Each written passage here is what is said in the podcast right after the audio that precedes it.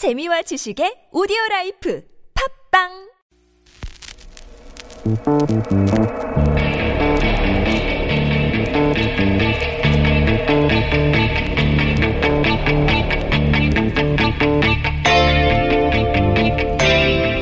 안녕하세요. 김어준의 뉴스공장 이것만은 알아야 할 아침 뉴스 이알뉴 코너를 담당하고 있는 시사인 김은지입니다. 최근 공영방송의 10년사를 다룬 다큐 영화가 누적 관객수 10만 명을 넘어섰습니다. 근래 개봉한 다큐 영화 중에 가장 뜨거운 반응을 얻고 있는 건데요. 언론 개혁에 대한 국민들의 열망이 반영됐다라는 평가입니다. 전현직 언론사 간부와 장충기 전 삼성그룹 미래전략실 차장이 주고받은 성탁 문자 시사인도 보도한 바 있는데요. 시사인 단독이었죠. 그런데 이 기사가 언론계 외면을 받았었습니다. 되게 받아쓰지 않았었는데요. 그 상황을 보면서 언론 또한 개혁의 대상이지 않나라는 생각을 저 또한 했습니다. 언론 속 적폐 청산 여러분의 관심에서 시작됩니다. 8월 26일 뉴스공장 주말 특근 알차게 준비했습니다. 지금 바로 함께 하시죠.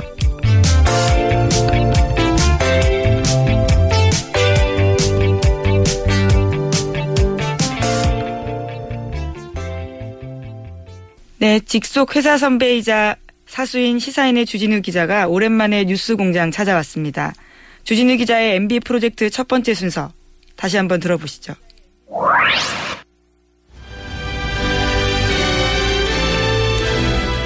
최근 국정원 댓글 사건부터 시작해서 이명박 전 대통령 이름이 자주 등장하죠. 이명박 전 대통령 관련 사건 중에 가장 오래되고 가장 유명한 건 다들 아시다시피 BBK입니다. 이 BBK 관련해 완전히 새로운 단서가 처음으로 나와서 오늘 공개합니다. 네. 주진우 기자 나왔습니다. 안녕하십니까. 안녕하십니까. 예. BBK 사건이 워낙 오래돼서, 예, 간단하게 사건 개요.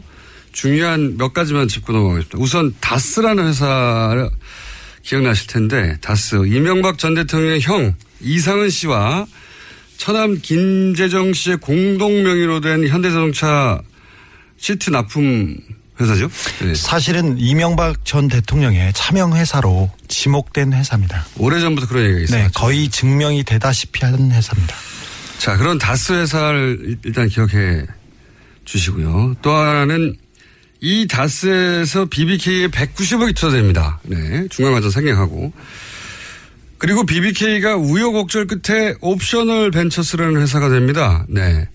네 오늘은 옵셔널 벤처스가 BBK의 마지막 형태였다. 이것만 기억하시면 되는데 이 옵셔널 벤처스가 주가 조작으로 소액 투자자 얼마를 손해를 입혔죠? 약 5천 아, 6, 600 아니에요 600? 600여 명입니까? 아 600억 아 사람은 5천여 명 액수는 천억 원대입니다. 천억 원대입니까? 네. 네. 5천여 명 5천여 명의 투자자 천 천억 원대 피해액이었습니다. 그리고 그때 이 옵셔널 벤처스의 대표였던 사람이 김경준 씨죠. 김경준 씨가 얼마를 횡령하고 미국으로 갔죠? 384억을 횡령했습니다. 예. 주가 조작이나 다른 사기로 대한 이익금 빼고 횡령 액수만 384억. 384억. 예. 여기까지 이제 기- 기억을 떠올려 보시고 이때 김정준 씨가 미국으로 가면서 어 투자금을 돌려주고 가요 일부를. 어, 네. 투자자들이 이명박 전 대통령 가까운 사람들이었어요. 예. 그러니까 개인 투자자들 말고 네. 큰 덩어리의 투자자들 이 투자자들 이명박 전 대통령과 가까운 투자자들에게만 돈을 돌려주고 갑니다. 그렇습니다. 삼성생명, 심택, 하나은행 이렇게 이명박 대통령 친분이 있는 사람들한테만 돌려주고 갑니다. 그렇죠. 이상한 일이죠. 어떻게 이렇게 이상한 일이 벌어졌을까? 예? 그 내막을 추정할 수 있는 문서를 처음으로 주진영 기자 오늘 여기서 공개하려고 합니다. 예. 이 이야기가 이해하기 어려울지 모르는데 간단하게 말하면 어 140억 그러니까 여러 가지 복잡한 사건 끝에 BBK의 후신인 회사에 140억이 있었어요. 스위스 계좌에. 네. 이 돈을 개인 투자자들한테 돌려주라고 미국 재판에서 판결이 났는데 근데 이 돈이 다스에 돌아가는 겁니다. 이명박 대통령이 실소유주라고 의심받고 있는 네. 다스에. 어떻게 이게 다스에 돌아갔을까? 라는, 어, 이유를 추정할 수 있는 문서를 지금 한 보따리, 노란, 노란이죠. 핑크색 보따리에 쌓아서 왔어요, 정말로. 예. 보자기입니다. 보자기에 싸가지고 와가지고 지금 보자기를 풀었습니다. 안에 문서가 잔뜩 들어있는데. 자, 첫 번째 공개한 문서는 뭡니까? 다스의 회의록입니다. 다스 회의록. 어떤 회의록입니까? 다스와 옵셔널 벤처스 관련된 어, 소송 관련된 회의인데요. 회의를 LA 소재 찻집 화선지라는 데서 했습니다. 2008년 11월 10일 일입니다. 몇 시부터 몇 시까지도. 있나요? 몇 시부터 몇 시까지도 있고요. 네. 11월 10일 날 하고 그다음에 11월 11일 날 양 이틀간에 걸쳐서 2시간 반, 5시간 뭐 이런 식으로. 그 다스의 내부 회의록인 거죠, 이게? 네, 그렇습니다. 내부 회의록인데. 네, 다스 내부에 다스의 이사 신아무개 씨, 다스의 계장 참여했고요. 그리고 미국 변호사들이 참여했고 어, 오세경 변호사라는 사람도 참여했고 여기에 여기에 LA 총영사 김재수라는 사람이 참여합니다. 사기업 소송에 왜 LA 총영사가 참석을 합니까? 어, 이 김재수란 분이 BBK 때 김경준하고 소송할 때 이명박 측 변호인이었어요, 원래. 네. 근데 그분이 갑자기 이명박 대통령이 대통령이 당선되자마자 네. 한국 외교사상 처음으로 해외 동포 출신 변호사를 그냥 총영사를 시켰어요. 네. 근데 총영사를 시킬 때 임명할 때 그때 이분이 미국 영주권자셨어요. 네. 근데 영주 그러니까 우리나라 국적자도 아닌데 네. 그 외교 사상 처음으로 이런 자리를 줬었죠. 그래서 뭐 뒷말이 많았었는데 이분이 총영사에 가서도 다스 BBK를 보고 있었습니다. 총영사의 신분으로. 네. 그러니까 그 외교관이 사기업 소송을 외교관이 된 되기 전부터 맡았던 사건을 외교관이 된 이후에도 계속 맡았다는 거 아닙니까? 그렇습니다. 그러니까 사기업하고 사기업 간의 거래, 사기업과 개인 간의 거, 그 소송을 예. 외교관이 맡았습니다. 예, 총영사관이 가서 회의에 참석했다라는 네. 문서가 어 지금 다스 예, 내부 문서 어떻게 보겠어요? 그거 나중에 얘기하기로. 네. 내부 문서로 나온 거죠. 네. 어 그 다음 문서는 뭡니까? 그 다음 문서는, 어, 김경준 관련 LA, 문서가 많아요. 잔뜩 여기에. 네. 예. 김경준 관련 LA 총영사의 검 토 요청 사안이라고 LA 총영사 김재수 씨가 검토해가지고 그 위에다 보고한 사안입니다. 작성을 누가 했고 무슨 내용입니까? 이게? 어, 청와대 민정실에서 작성한 것으로 보입니다. 이, 어, 다스의 핵심 관계자가 청와대로부터 받았다고 지시를 받았다고 하면서 내놓은 서류 세 장짜리 서류입니다. 관공서 형식이고요. 어, 지금 아까 봤던 다스 회의록은 이렇게 다스의 직인이 찍혀 있거나 그렇거나 이런 식으로 보고서 형식으로 돼 있습니다. 여기도 많습니다. 네. 10여 개 있는데요. 이런데 이 문건은 관공서 문건이 분명한 형식입니다. 어허. 어려워요. 제가 설명을 하자면 소송을 지면 140억이 개인 투자자들한테 가, 가잖아요. 근데 그 140억을 뺏기기 싫은 거죠. 뺏기기 싫어가지고 어, 이 LA 총영사, BBK를 계속 다뤘던 LA 총영사인 김대수 변호사, 네. 변호사하고 청와대 민정이 그런 일이 벌어질 때 돈을 뺏기지 않기 위해서 네. 돈을 뺏기지 않게 해서 어 김경준 씨와 다스가 공동 방어 협약을 맺어야 한다 이거 아니에요? 네, 그렇죠. 무슨 얘기 이야기하셨어요? 예. 140억을 어, 다스가. 김경준으로부터 받았습니다. 받고 나서 문제가 그 끝나지 않고 그리고 이면 합의가 있다 무슨 딜이 있다 무슨 FTA 관련해서 뭐가 있었다 이런 식으로 계속 얘기가 나오니까 청와대와 외교부가 만나서 비밀 협약을 맺어라 이 대응 방안을 만들어서 건네줍니다 개인과 개인 회사한테 그러니까 재판에 져서 140억이 개인 투자자들한테 어 가는 걸 막으려고 노력을 했고 네 돈을 결국은 다스가. 받아내요. 받았습니다. 받아내는데 이때 어, 어떻게 140억을 돌려받을까? 그 근거를 위해서 비밀 협약을 맺었다는 거죠. 그렇죠. 예, 그런 문서예요. 어, 그리고 그 내용을 보면 계약 근거를 남기지 말고 구도 약속으로 처리를 해라. 그렇죠 서류 정보는 꼭 구두로 하라는 겁니다.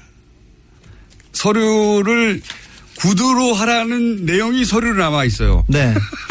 그 비밀 협약 유지 이런 계약서 그러니까 이런 영문 계약서를 예. 어, 청와대와 그 LA 총영사에서 만들어서 그 개인과 개인 회사한테 건네주는 거죠. 이해가 하셨는지 모르겠네요. 이게 전부 다 140을 뺏기지 않기 위해서 청와대와 외교부가 그, 특, 그 내부의 담당자가 같이 움직였다는 거고요. 그래서 140억을 결국 뺏기지 않죠. 네, 그렇습니다. 뺏기지 않고 140억을 뺏겼다기보다는 개인 투자자가 정당하게 돌려받아야 될 돈이었는데 네. 그 돈을 다스가 돌려받습니다. 적어도 뭐 김경준이 가질 수 있는 돈이었습니다. 왜 그러냐면 자기는 13년 동안 어, BBK 공범인데 종범이지 않습니까? 사실은. 그런데 주범은 빠져나가고 혼자서 그 멍해를 다 썼으니까 적어도 주지 않아도 되, 는 돈인데 뺏겼죠. 그 돈을 이제 그 돈을 어떻게 돌려받을지를 연구한 문서라고 보시면 됩니다. 네. 이건 뭐 자세한 내용은 이게 만약에 다시 어, 수사가 이루어진다면 제출될 내용인 것 같고. 네.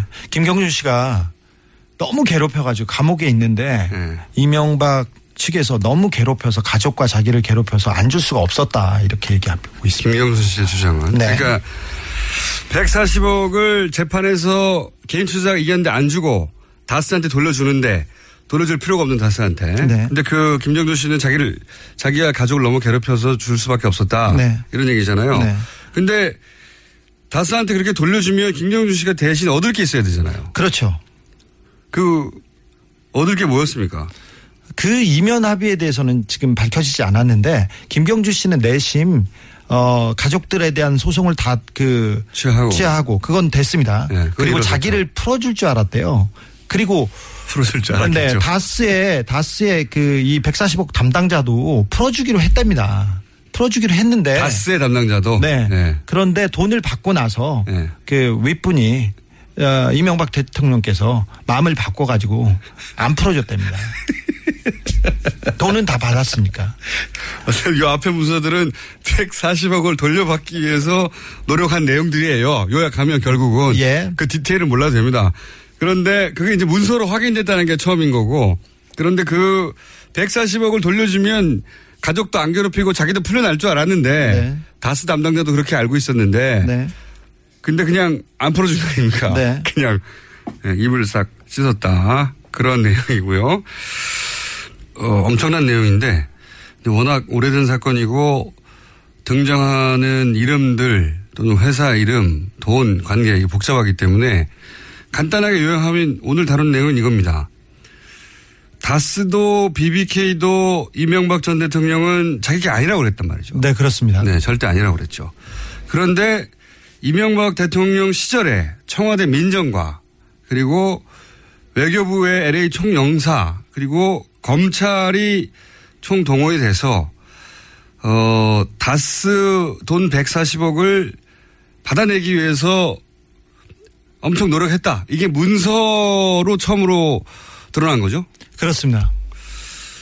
그러니까 대통령의 재산이 아닌데 대통령이 청와대하고 외교부를 움직여서 그 돈을 받아내려고 했다는 겁니다. 요약하자면. 그렇죠. 개인 회사와 개인 간의 채권 채무 관계인데 네. 청와대와 외교력이 총동원돼서 검찰력이 총동원돼서 그 빚을 받아주기 위해서 노력했다는 그리고 이 자기 재산이 아닌데 자기 회사가 아닌데 네.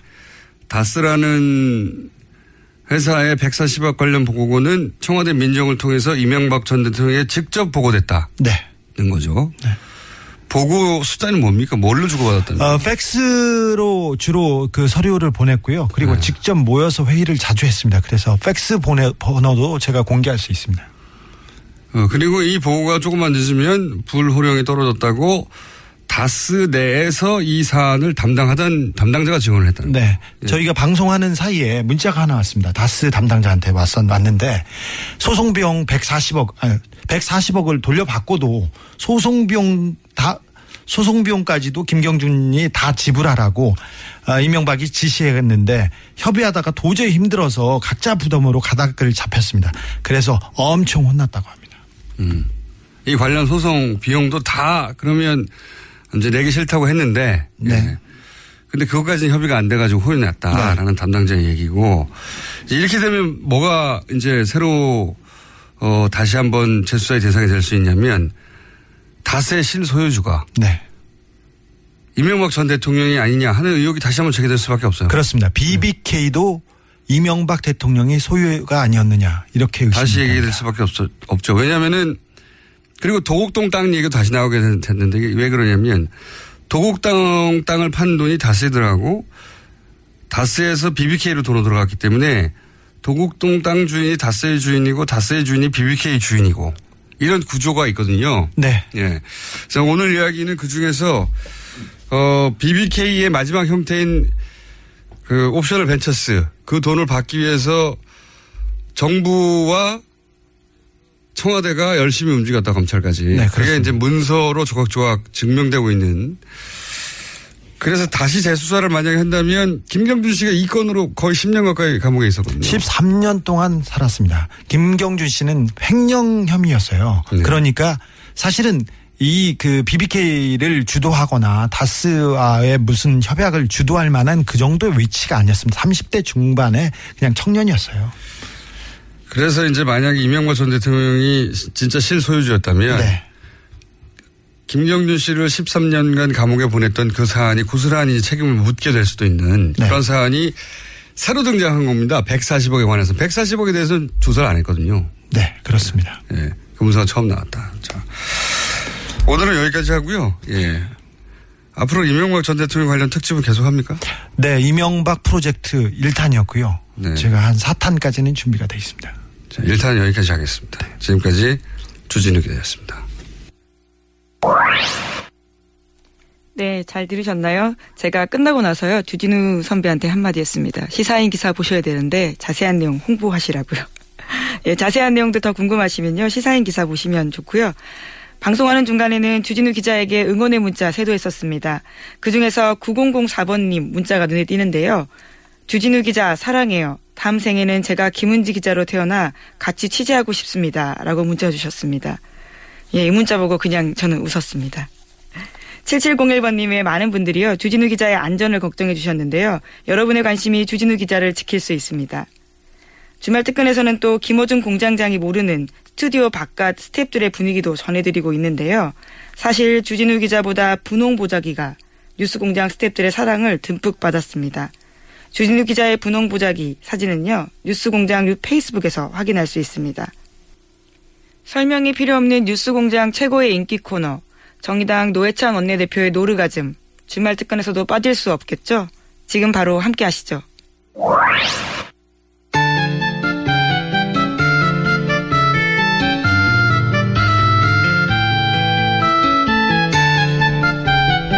빵빵 터지는 시간입니다. 노르가즘 정의당 노회찬 원내대표 나오셨습니다. 안녕하십니까? 네, 안녕하세요. 네. 이번 주도 뭐 한 주도 뭐 많았습니다. 우선 오늘 저희가 김명수 대법원장 후보자 지명에 대해서 어, 김명수 대법원장이 후보자가 어떤 분이냐고 이정렬 전 판사 같이 활동한 얘기 여쭤봤었더니 어, 차분하고 굉장히 친화력이 높은데 어, 사법개혁 의지는 아주 높은 분이다. 네. 이렇게 표현을 하셨던데. 네, 그 아주 존경받는 판사고요. 그 평생 재판만 본인 말대로 31년간 평생 재판만 한 분이에요. 그러니까요. 예. 재판만 한 분이고 굉장히 그 이 평판이 좋은 분입니다. 그리고 굉장히 강직한 분이고요. 어 그래서 당연히 대법관 후보도 돼야 되는 분인데 예. 사실 대법관 후보에 거론됐지만 최종 후보에는 빠진. 그래서 어찌 보면은 지금 그 양승태 대법원장에 의해서 대법관이 안 된 사람 이렇게 평가해도 됩니다. 어. 그러니까 대법관을 이제까지- 건너뛰고 대법원장이 되신 첫 번째 사례예요. 근데 그거는 대신- 건너뛰었다고 볼 수 없는 것이 예. 우리나라 관례가 뭐 세계적으로 보더라도 좋은 관례는 아니거든요. 미국 같은 경우에는 대법원장이 대법관 아닌 사람이 바로 됩니다. 네. 예, 그렇기 때문에 뭐 대법관 아닌 사람은 대법관 어, 대법원장 될 자격이 없는 것도 아니고요. 그리고 오히려 그간의 그 대법원의 잘못된 관례로부터 자유로운 분이다. 음. 그게 물들지 않고 거기에 공범으로서 이렇게 일조하지 않은 그런 어떤 강점이 있다고도 볼 수 있기 때문에 그건 아무 문제가 안 된다고 봅니다. 기수도 확 낮아질 거라고 얘기들 하던데. 근데 지금 대법관 중에는 이 김명수 대법원장 내정자보다 더 낮은 사람들이 있어요. 어, 세 분이가 있는 것으로. 예, 네. 예. 더 네. 낮은 사람이 있기 때문에 별 문제가 안 되는 거죠. 네. 그렇지만 기수가 더 높은 아홉 분이 있지 않습니까? 예. 그렇게 기수, 본인보다 기수가 높은 사람이 아홉 분이나 대법관으로 있고, 근데 우리나라 헌법에 예. 이 재판관은 재판을 법과 양심에 따라 하는 것이지 기수에 따라 한다 이런 말은 없어요. 그러니까 기수 높고 낮음이 그냥 인간적 예의라거나 그 정도로 끝나야지 재판하는데 영향을 미쳐서는 안 되는 거죠. 맞는 말씀입니다. 근데 이제 그런 사례가 처음이라는 거죠, 지금. 예. 처음, 즉, 그. 근데 그걸 파격이라고 볼 수 있는데 예. 지금은 사실 파격이 필요한 시점이다. 저는 그렇게 보고요. 예. 우리나라 이 사법 신뢰도가 OECD 가입 국가 회원 국가 중에서 제일 낮아요. 그러면 이렇게 시- 낮은 신뢰도를 계속 그간의 관행, 그간의 전통을 이어가면서 이 낮은 신뢰도를 유지할 거냐, 이 낮은 신뢰도를 정말 파격적으로 한번 극복해 나갈 것이냐, 그 후자가 돼야 되는 것이고 그런 점에서 이 김명수 어, 이 후보자 지명이 저는 장고 끝에 묘수고 호수다, 악수가 아니다 이렇게 봅니다. 이걸 뭐 사법 구데타다.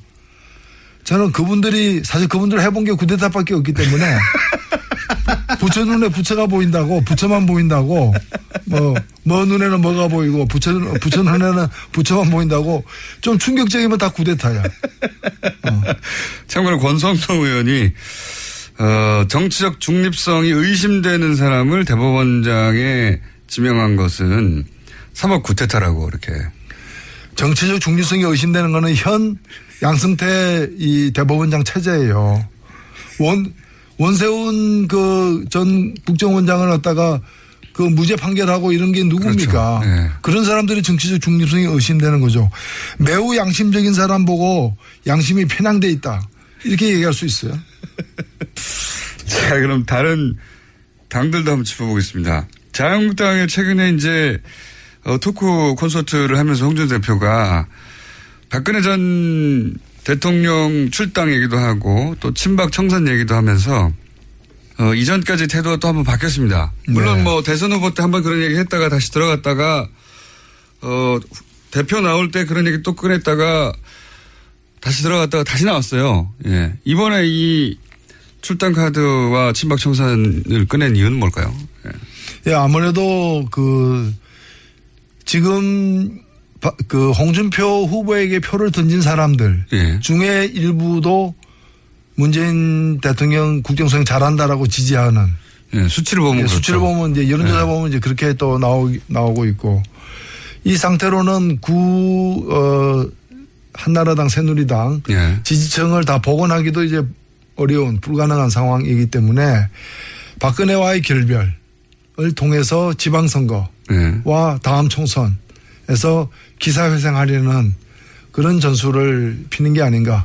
그리고 어 비슷한 처지에 있는 뭐 자유 그 바른 정당 예. 바른 정당도 다는 아니겠죠. 일부는 또 그런 이제 어 귀향 고향에. 돌아가는 예. 그런 이제 어, 의도가 있기 때문에 그 그냥 들어갈 수는 없죠. 뭐 박근혜와의 음. 결별이 있어야만 있으면 약간의 이제 사과하면서 들어가는 뭐 이런 것하고도 연관되어 있지 않느냐. 음, 지방선거 어, 때문에라도 이렇게 보수 야당이 갈라져서 치를 수는 없고 합쳐져야 된다는 인식이 있으니까. 그렇죠. 다시. 지금 이대로 가게 되면은 지방선거에서 단체장에 어, 많아야 뭐 대구 경북만 만일 대구 경북만 건진다면은 어, 이 지금 지도 체제가 책임을 져야 되는 상황이 올 수도 있는.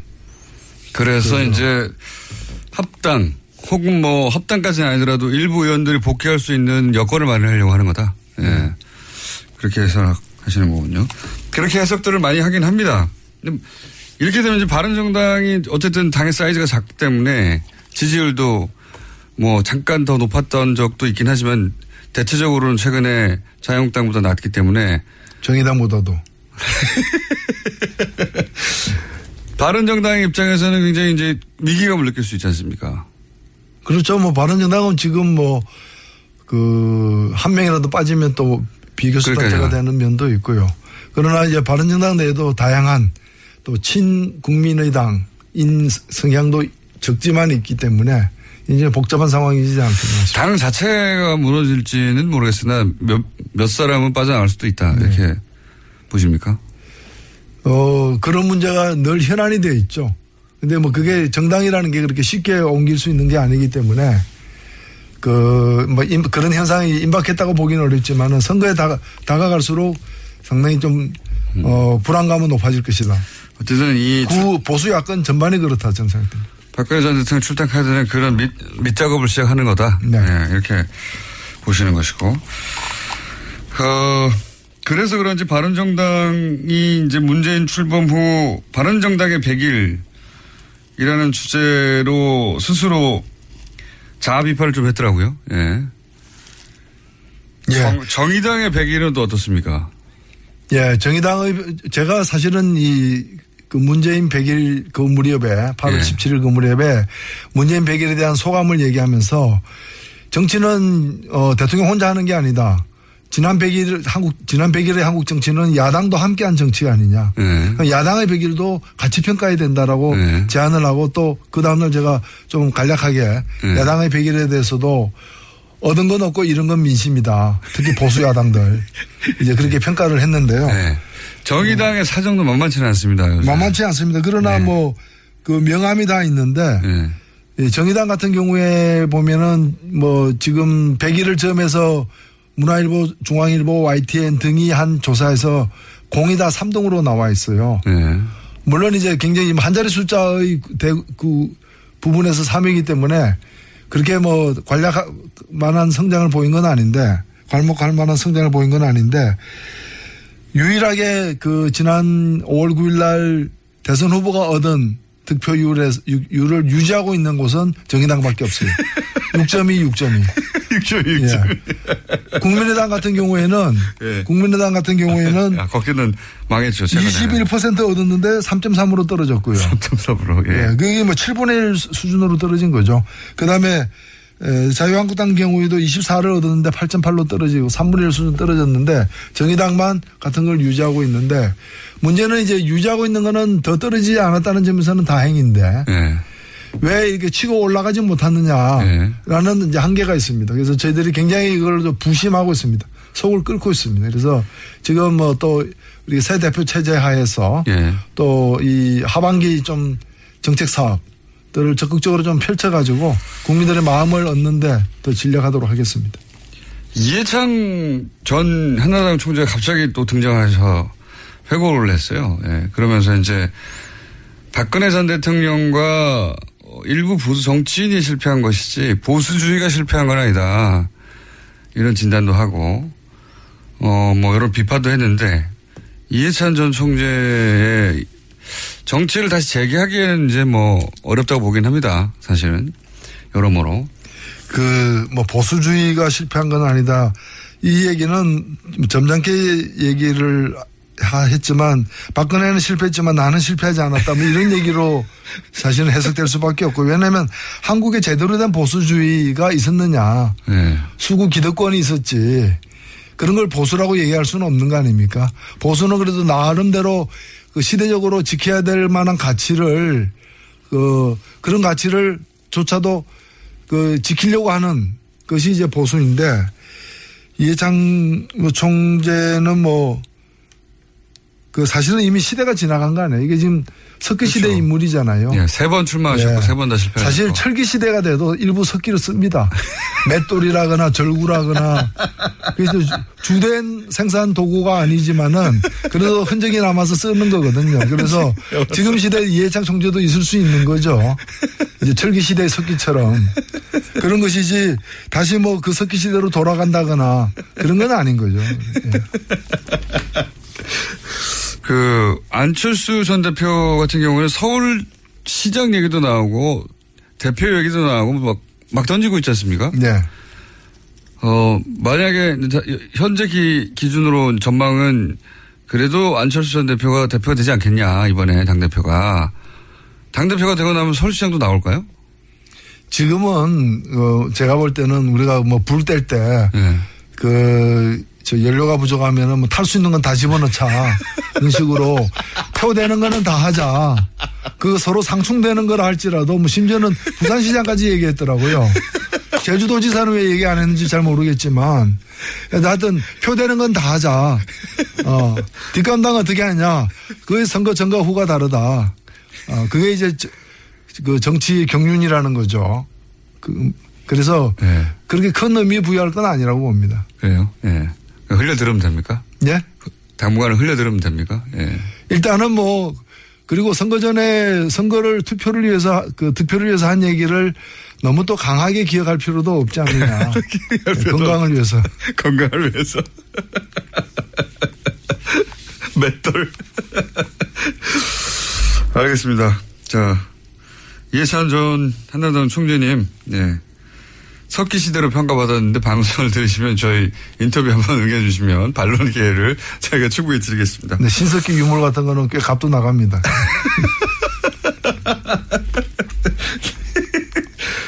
자, 여기까지 듣겠습니다. 지금까지 정의당의 노회찬 원내대표였습니다. 감사합니다. 네, 감사합니다. 네, 최고의 인기 코너인 만큼 노회찬 대표에 대한 찬사 문자 매주 쏟아지는데요. 일일이 소개하기 벅찰 정도입니다. 그 중에 두 개만 골라봤는데요. 노회찬 대표의 표현 정말이지 가히 예술입니다.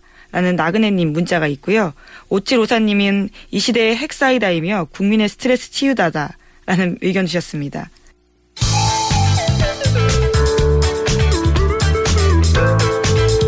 뉴스의 깊이가 다릅니다. 최고의 뉴스 생산자 김어준입니다.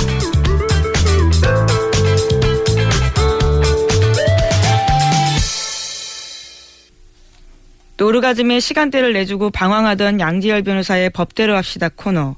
수요일 2부로 새 등지 틀었습니다. 이번 주는 당일 새벽 출소한 한명숙 전 국무총리 사건 개요와 여러 논란을 짚어봤습니다. 다시 들어보시죠.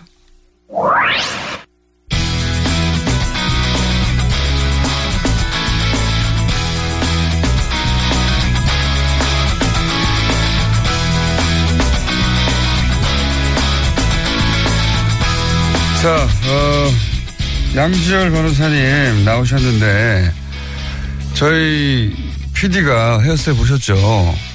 네. 저희 PD가, 아, 아. 예. 헤어스타일만으로도 IQ 30을 떨어뜨릴 수 있다. 뚜껑을 씌워놨네요, 사람한테. 네. 일본에 갔을 때 말이 안 통해가지고 머리가 저렇게 됐대요. 머리를 해달라 그랬더니 저런 식으로. 저 헤어스타일만으로 저렇게 IQ 30이 떨어질 수 있도록 보이는 게 참 신기하다고 생각했는데 아니 변호사님도 헤어스타일 뭘왜 갑자기 왜 제가. 폭탄으로 하고 오셨네요. 예. 저기 헤어, 머리를 안 감으신 거예요? 아니면은 아니, 구, 새, 새로운 헤어스타일? 그런, 굳이 머리를 안 감았다는 것까지 지적하실 필요, 뭐, 뭐, 뭐 공장장도 감진 않은 것 같은데. 저는 어차피. 까무나 안 까무나 표시가 안 납니다. 표시가 안 나는데. 양안 변호사님은, 감았어요. 예, 안 감았어요. 머리가 예. 굉장히 폭탄 맞은 듯하고. 아. 예. 끝나고 감을 거예요. 자, 오늘은 어떤 사안이냐면, 음. 어, 한명숙 전 총리 만기 출소했어요. 네, 예. 그렇죠.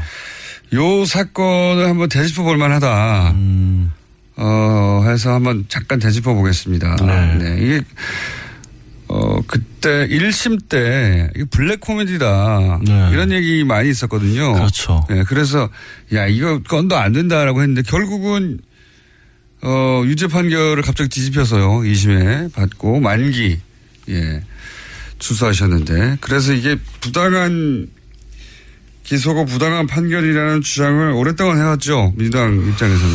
그렇죠. 근데 이게 사건이 사실 딱 10년이 넘었네요. 2007년에 원래 있었던 일이에요. 네. 2007년에 3월에서 8월 사이 세 차례에 걸쳐서 이제 건설업체 대표에게서 불법 정치 자금을 한 9억 원 가량을 받았다. 3억씩 나눠서 받았다라는 혐의였고 2010년에 기소가 되는데 마지막으로 최종적으로 판결이 날 때까지 5년이 걸렸습니다. 예. 근데 이제 청취자분들께서 기억을 못 하시는 분들도 많을 텐데 왜 조금 전에 공장장이 일심이 블랙리스트라고 얘기를 했냐면 블랙리스트가 아니라 블랙 코미디. 블랙 코미디 예. 아, 블랙리스트가 입에 뱄네요 아예 이 돈을 줬다라고 한 사람이 검찰에서 수사를 받으면서는 분명히 거- 돈을 건넸다라고 예. 얘기를 했는데 막상 1심 재판이 시작되니까 검찰의 압박에 못 이겨서 허위 진술을 했다. 네. 9억 원 가량은 내가 개인적으로 횡령을 해서 사업자금으로 사, 사업자금을 횡령해서 개인적으로 썼는데 그게 이 건설업체가 결국 망했거든요. 네. 근데 채권자들에게 시달리는 입장에서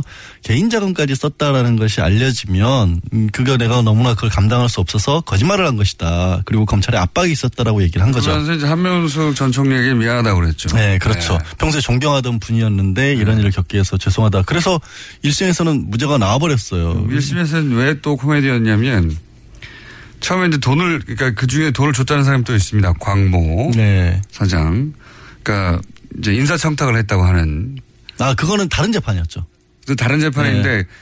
어이 한명숙 전 총리를 구속시키려 하는 시도 두 번 있었습니다. 예. 원래 두 번 있었고 네. 첫 번째 재판에서는 무죄 판결이 나왔어요. 첫 번째 네. 재판에서. 시도의 일환으로 이해하고 같이 예. 같이 묶어서 말씀을 드리면 음.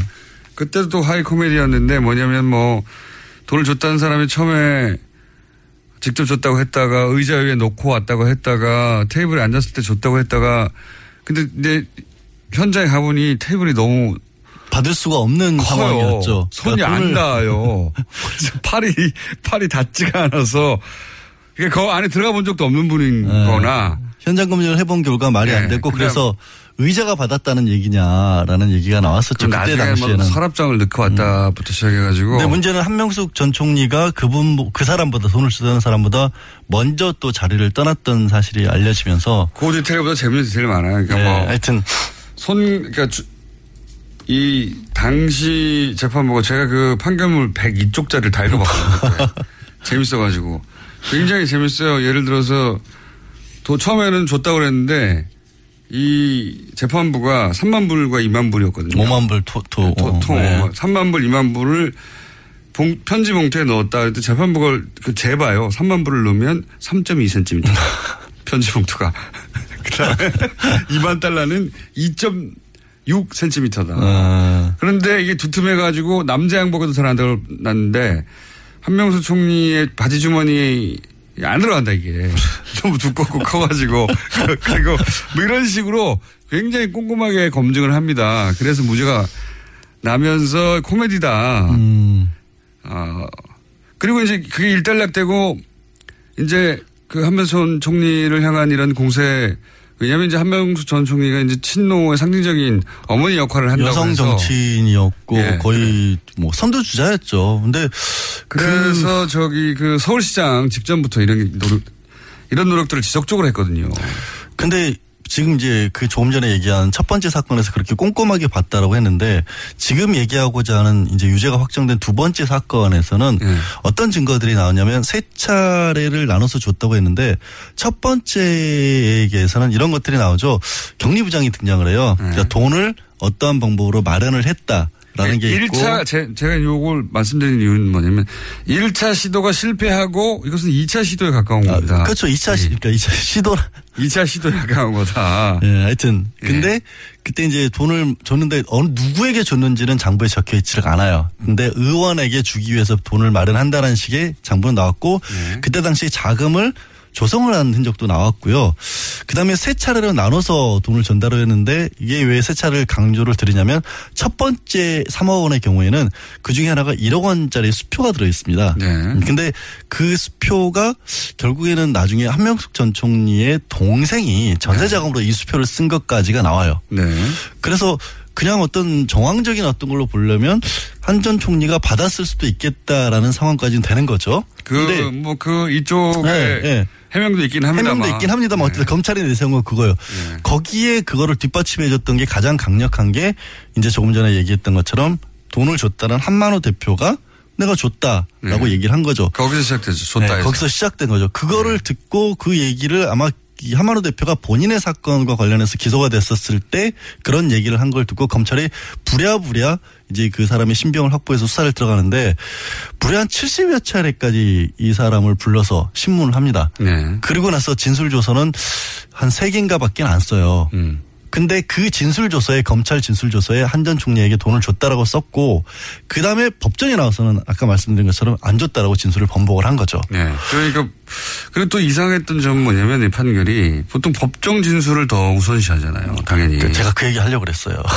네, 법조인으로서 법조인으로서가 아니라 네. 당연히 공판 중심주의라는 얘기를 하고 있어요. 네. 그래서 지금 이제 박 전 대통령 재판이라든가 이정 삼성 부회장에 대한 재판에서는 검찰에서 수사를 받았을 때 나왔던 진술 조사만으로 우리는 재판을 받을 수가 없다 그래서 그 많은 검찰의 수사를 받았던 증인, 참고인 이런 사람들을 다 불러서 법정에서 직접 얘기를 듣고 있기 때문에 재판이 이렇게 길어지고 있는 거거든요. 네네.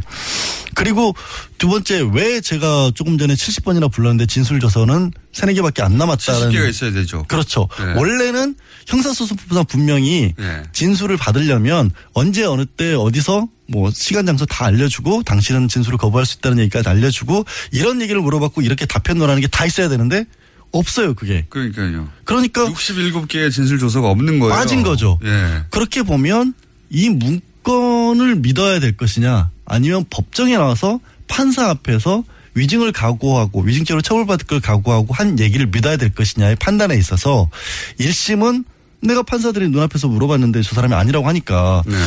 뭐, 사- 뭐 정황적으로 봤었을 때 여러 가지가 얘기가 있을 수가 있지만 줬다는 사람이 안 줬다고 하는데 증거가 딱히 없지 않느냐라고 해서 무죄를 내렸던 건데 항소심에서 그게 바뀌었고 대법원에서도 항소심에서는 갑자기 검찰에서 말한 게 맞다고 판결을 해버렸죠. 그렇죠.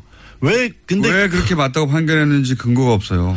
아 그건 있죠. 평소에 이 사람이 대법원 판결입니다. 대법원 판결에서는 이 한만호 대표라는 사람이 평소에 한명숙 전 총리를 굉장히 존경해왔던 사람이기 때문에 이 한 전 총리를 모함하기 위해서 거짓말을 지어냈을 가능성이 없다. 그러니까 대법원 다수 의견입니다. 이게 네. 거의 대법- 일- 일관된 논리예요.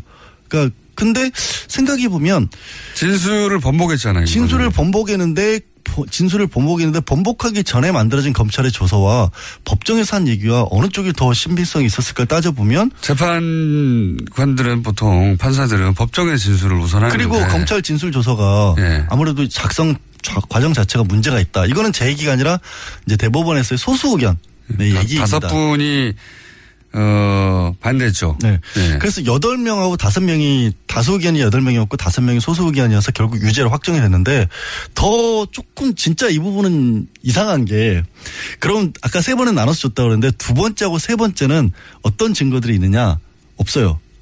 그냥 오로지 이 사람이 얘기밖에 없어요. 그것도 검찰 조사밖에 없는데 1차 처음에 줬다고 했을 때의 얘기와 더해서 그 처음에 줬을 때 아까 말했던 가계수표 1억 원짜리가 넘어갔었다는 증거가 있으니까 1차 줬다는 얘기를 믿을 만하니까 2차와 3차도 믿겠다 라고 한 겁니다. 그때 친동생이 전세 자금을 빌렸다고 이제 주장을 한 건데. 친동생은 진술을 거의 거부를 했을 거예요. 네, 얘기를 안 하고. 정황적으로는 전세 자금을 빌린 건데 나머지를 거기다 갖다 붙여가지고 9억을 줬다라고 만들어낸 사건이라고 이제 한명수 전 정쪽에서 이제 음, 얘기하는 거죠. 주장하고 주장을 하고 있고. 그리고 이제 문제점이 제가 봤을 때도 분명한 게 최소한 2차와 3차에 있어서는 네. 뇌물 사건은 아니 정치자금법이죠. 돈을 줬다 안 받아 안 줬다는 우리가 그냥 상식적으로 봤었을 때 이 정도면 받았을 것 같아 이렇게 판단하는 게 아니잖아요. 당연하죠. 굉장히 까다롭게 보는 거거든요. 근데 근데 여기서는 경험치에 의하여 판결이 뭐 이렇습니까? 경험치에 의하여 줬을 법하다 아닙니까? 그러니까 1차에서 이렇게 줬다라는 거 보이니까 2차, 3차도 줬을 것 같다. 이런 걸로 유죄를 돈을 줬, 해버린 거예요. 줬다는 사람이 검찰의 압박 때문에 내가 살려고 어, 안 준 사람한테 줬다고 한 거다. 이렇게 말했음에도 불구하고 법정에서. 그리고 받아들이지 않았어요. 예. 그리고 이제 돈을 그래서 또 상당히 좀 희한했던 거는 그렇게 진술을 번복을 하니까 항소심 판결을 얼마 앞두고 이 진술을 번복한 한만호 씨를 위증죄로 기소를 하죠 검찰에서. 그렇죠. 그래서 감옥에 갑니다. 이 사람. 예, 그래서 심지어는 한명수 전 총리보다 더 길게 3년을 갑니다. 그랬다가 이제 2년으로 바뀌어서 바뀌긴 했지만 올해 5월에 확정이 됐어요 위증죄로. 그래서 지금 실형 복역 중입니다. 이상한 사건입니다. 이 사건. 그러니까 대법원에서 유죄로 봤기 때문에 뭐 유죄가 아니다 이렇게 말씀드리긴 어렵습니다만 이상한 부분이 분명히 있었고 또 하나 이제 양승태 코트 양승태 전 대법원 지금 아직 대법원장이에요. 대법원장이 했던 전원합의체 판결에서는 8대 5 정도로 팽팽하게 맞서는 사례가 거의 없어요. 이상한 사건이라는 거죠. 아 특이한 예. 한 번 더 해야 될 것 같습니다. 이 사건. 아. 양절 변호사였습니다. 감사합니다. 네, 고맙습니다. 네, 한명숙 전 총리 관련된 사건 이야기 들어보셨는데요. 이와 관련해서는 여당인 더불어민주당에서도 다양한 목소리가 나오고 있습니다. 검사 출신인 금태섭 의원 같은 경우에는요, 검찰의 수사와 기소 관련돼서는 충분히 문제 제기할 수 있지만 또 법원 판단에 대해서는 존중해야 되는 게 아니냐라는 의견도 내고 있습니다. 김어준 뉴스공장을 보이는 라디오로도 함께 할 수 있는 건 알고 계시죠? TBS 홈페이지와 뉴스공장 페이스북에서 손쉽게 보실 수 있습니다.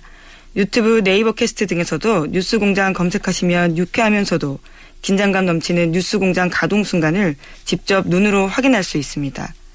네, 벌써 클로징이네요. 3주 만에 주말 특근 진행 맡았었습니다. 지난 방송 때만 하더라도요, 폭염이 기승을 부렸는데 요즘엔 아침, 저녁으로 제법 서늘합니다. 실은 그래서 좀 아쉬운데요. 왜 한여름은 청춘 같은 느낌이 들어서요. 벌써 이 시간이 지났구나라는 느낌도 가집니다. 지난해 12월에 뉴스공장에 처음 합류했을 때 새벽 출근길이 칠흑같이 어둡고 한파가 기승을 부렸습니다. 그런데 벌써 봄이 지나고 여름이 가고 어느덧 가을 문턱입니다. 쏜살같이 지나간 8개월이었고 몸은 고됐지만요. 청취자분들께 아침 뉴스 전할 수 있어서 즐거웠습니다. 앞으로도 뉴스공장을 여는 ERU 이것만은 알아야 할 아침 뉴스 더 알차고 똑부러지게 준비하겠습니다. 뉴스공장 주말 특근 오늘 준비한 순서는 여기까지고요. 저는 다음 주 월요일 아침에 다시 찾아뵙겠습니다. 감사합니다. 시사인 김은지였습니다.